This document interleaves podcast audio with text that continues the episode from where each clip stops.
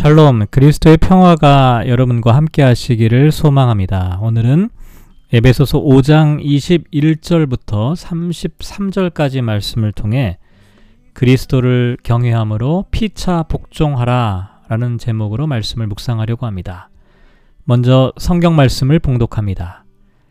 그리스도를 경외함으로 피차 복종하라. 아내들이여 자기 남편에게 복종하기를 죽게 하듯 하라. 이는 남편이 아내의 머리됨이 그리스도께서 교회의 머리됨과 같음이니 그가 바로 몸의 구주시니라. 그러므로, 그러므로 교회가 그리스도에게 하듯 아내들도 범사에 자기 남편에게 복종할지니라. 남편들아, 아내 사랑하기를 그리스도께서 교회를 사랑하시고 그 교회를 위하여 자신을 주심같이 하라. 이는 곧 물로 씻어 말씀으로 깨끗하게 하사 거룩하게 하시고 자기 앞에 영광스러운 교회로 세우사 티나 주름 잡힌 것이나 이런 것들이 없이 거룩하고 흠이 없게 하려 하심이라.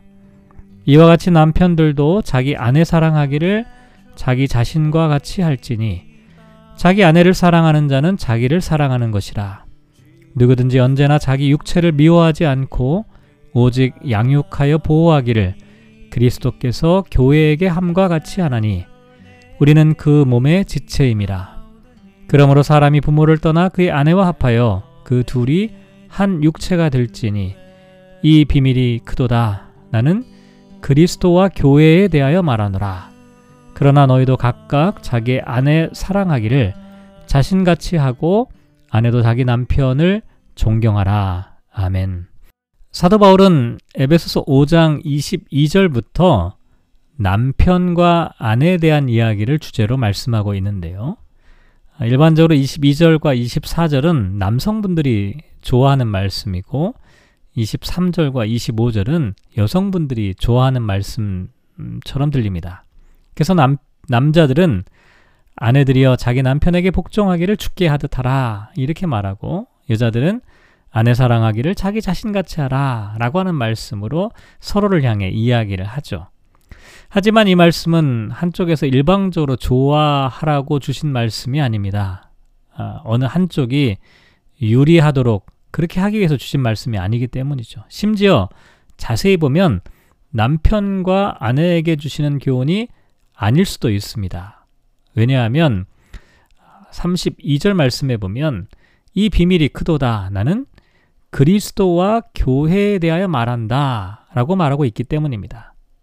그럼에도 불구하고 그리스도와 교회의 관계를 남편과 아내의 관계에 빗대어서 말하고 있는 것은 남편과 아내의 관계라고 하는 이 관계의 원리를 통해 교회와 그리스도의 관계를 설명할 수 있기 때문이죠. 먼저 21절 말씀을 보면 그리스도를 경외함으로 피차 복종하라 이렇게 말하고 있습니다. 이 말씀은 문단 나누기로 볼 때는 22절과 어, 21절이 서로 다른 문단으로 구성되어 있습니다. 그래서 일반적으로는 앞에 지금까지 설명했던 말씀의 결론부로 이해하는 것이 일반적이죠. 그리고 22절부터는 새로운 문단이 시작된다고 생각합니다. 그래서 성령 충만한 사람은 개인적으로는 시와 찬미와 신령한 노래를 부르고 또 그리스도를 경외하는 마음으로 서로 복종하는 관계를 맺고 있다. 이렇게 해석해 볼 수가 있고요. 22절 이하부터는 남편과 아내, 부모와 자식, 종과 상전의 관계를 설명하는 것으로 이어지는 것으로 볼 수가 있죠. 하지만 21절 말씀을 22절부터 시작되는 여러 관계에 대한 서론으로 생각할 수도 있습니다. 그래서 그리스도 안에 있는 사람들의 관계를 규정하는 근본적인 말씀으로 그리스도 안에 있는 성도들은 서로 복종하는 삶을 살아야 한다라고 말하고 있는 것이죠.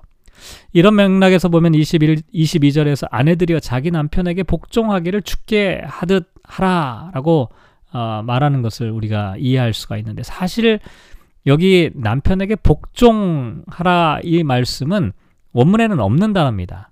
여자가 남자보다 종속적인 관계를 의미하는 것도 아니고 또 무조건적으로 복종을 강요하는 그런 말도 아니죠. 오히려 21절에 나와 있는 성령 충만한 사람들의 상호 복종의 명령을 아내들에게도 주시는 거죠. 그래서 아내들도 그렇게 해야 한다는 것을 강조하는 의미로 볼 수가 있습니다. 모든 사람이 주 안에서 서로 복종하는 것이지 남자가 여자의 위계보다 높다라고 하는 것을 성경이 정해놓은 그런 의미는 아니라는 것입니다. 그런데 그렇다고 해서 아내가 남편에게 복종하지 말아야 된다 이런 것은 또 아닙니다. 오히려 성령 충만한 아내들은 남편에게 복종하게 되죠. 그런데 그 복종의 원리가 가부장적 복종을 이야기하는 게 아니라 22절에 나와 있는 대로 주님께 복종, 주님께 하듯이 복종하는 것이고 23절에 있는 것을 보면 그리스도께서 교회의 머리됨 같이 교회가 그리스도에게 하듯 아내들도 범사에 자기 남편에게 복종해야 한다. 24절에 이렇게 말하고 있습니다. 그래서 여기 나와 있는 이 복종이란 단어는 사실은 군사적인 용어로부터 시작이 되었습니다. 그래서 어, 어떻게 어떻게 정렬하라 이런 뜻으로 사용되어졌죠. 그래서 나중에는 존경하는 사람을 따른다는 의미로 어, 사용되었습니다. 다시 말씀드려서 여기 나와 있는 이 복종이란 단어가 강제적인 굴종을 의미하는 것이 아니라 마치 제자가 스승을 존경하여 그의 가르침을 자발적으로 따르는 것과 같은 그와 같은 따름을 나타내는 에, 단어라는 것이죠. 22, 25절부터는 반대로 남편들의 복종에 대해 말하고 있는데 여기서 남편들에게 주어진 복종을 25절에 사랑이라는 단어로 표현하고 있습니다. 근데 이 사랑이라는 단어가 아가페테라는 단어로 이게 아가페적인 사랑, 헌신적인 사랑, 그리스도의 무조건적이고 희생적인 사랑을 나타내는 그런 단어입니다. 또 이게 현재 명령형입니다. 그러니까 조건과 상황에 관계없이 무조건적으로 절대적으로 사랑해야 한다라고 하는 그런 의미이죠. 그리고 26절과 27절에는 아내에 대한 남편의 사랑을 자세히 설명하기 위해 교회에 대한 그리스도의 사랑을 예로 들고 있는데요. 예수께서 십자가 위에서 자기를 희생하신 목적은 교회를 깨끗하게 하고 거룩하게 하기 위해서인데요.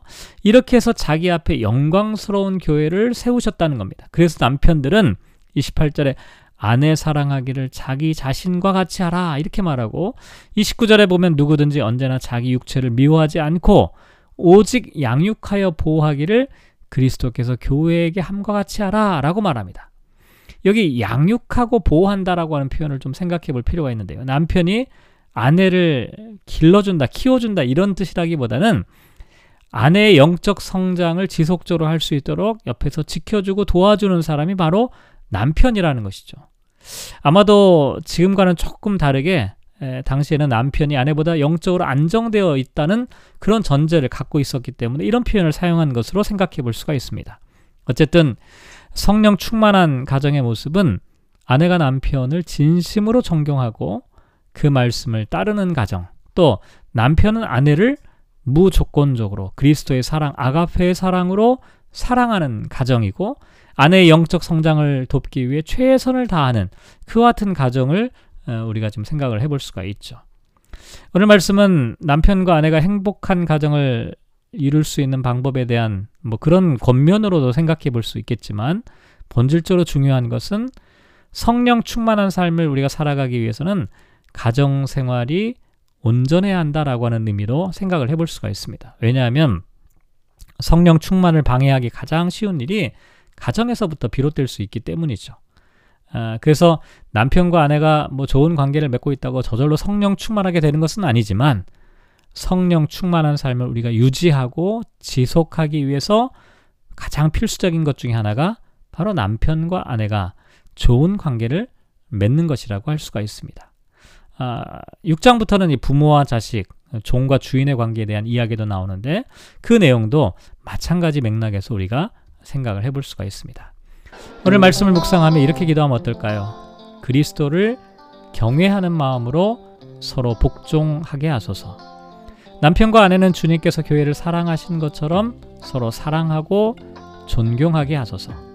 행복하고 온전한 가정을 통해 성령 충만함을 훼손하거나 소멸하지 않게 하소서. 사랑하는 성도 여러분, 오늘 하루 우리가 살아갑니다. 우리가 이 땅을 살아가면서 성령 충만함을 유지하고 지속적으로 성령님의 인도하심을 따라 살아가기 위해서는 우리가 살아가는 삶의 관계가 참으로 중요합니다. 남편과 아내, 하나님께서 주신 이 가정을 통해 서로 존경하고 복종하고 또 사랑하는 그와 같은 관계, 이것이 바로 그리스도께서 교회를 위해서 하신 모습이다 라고 말씀하고 있습니다.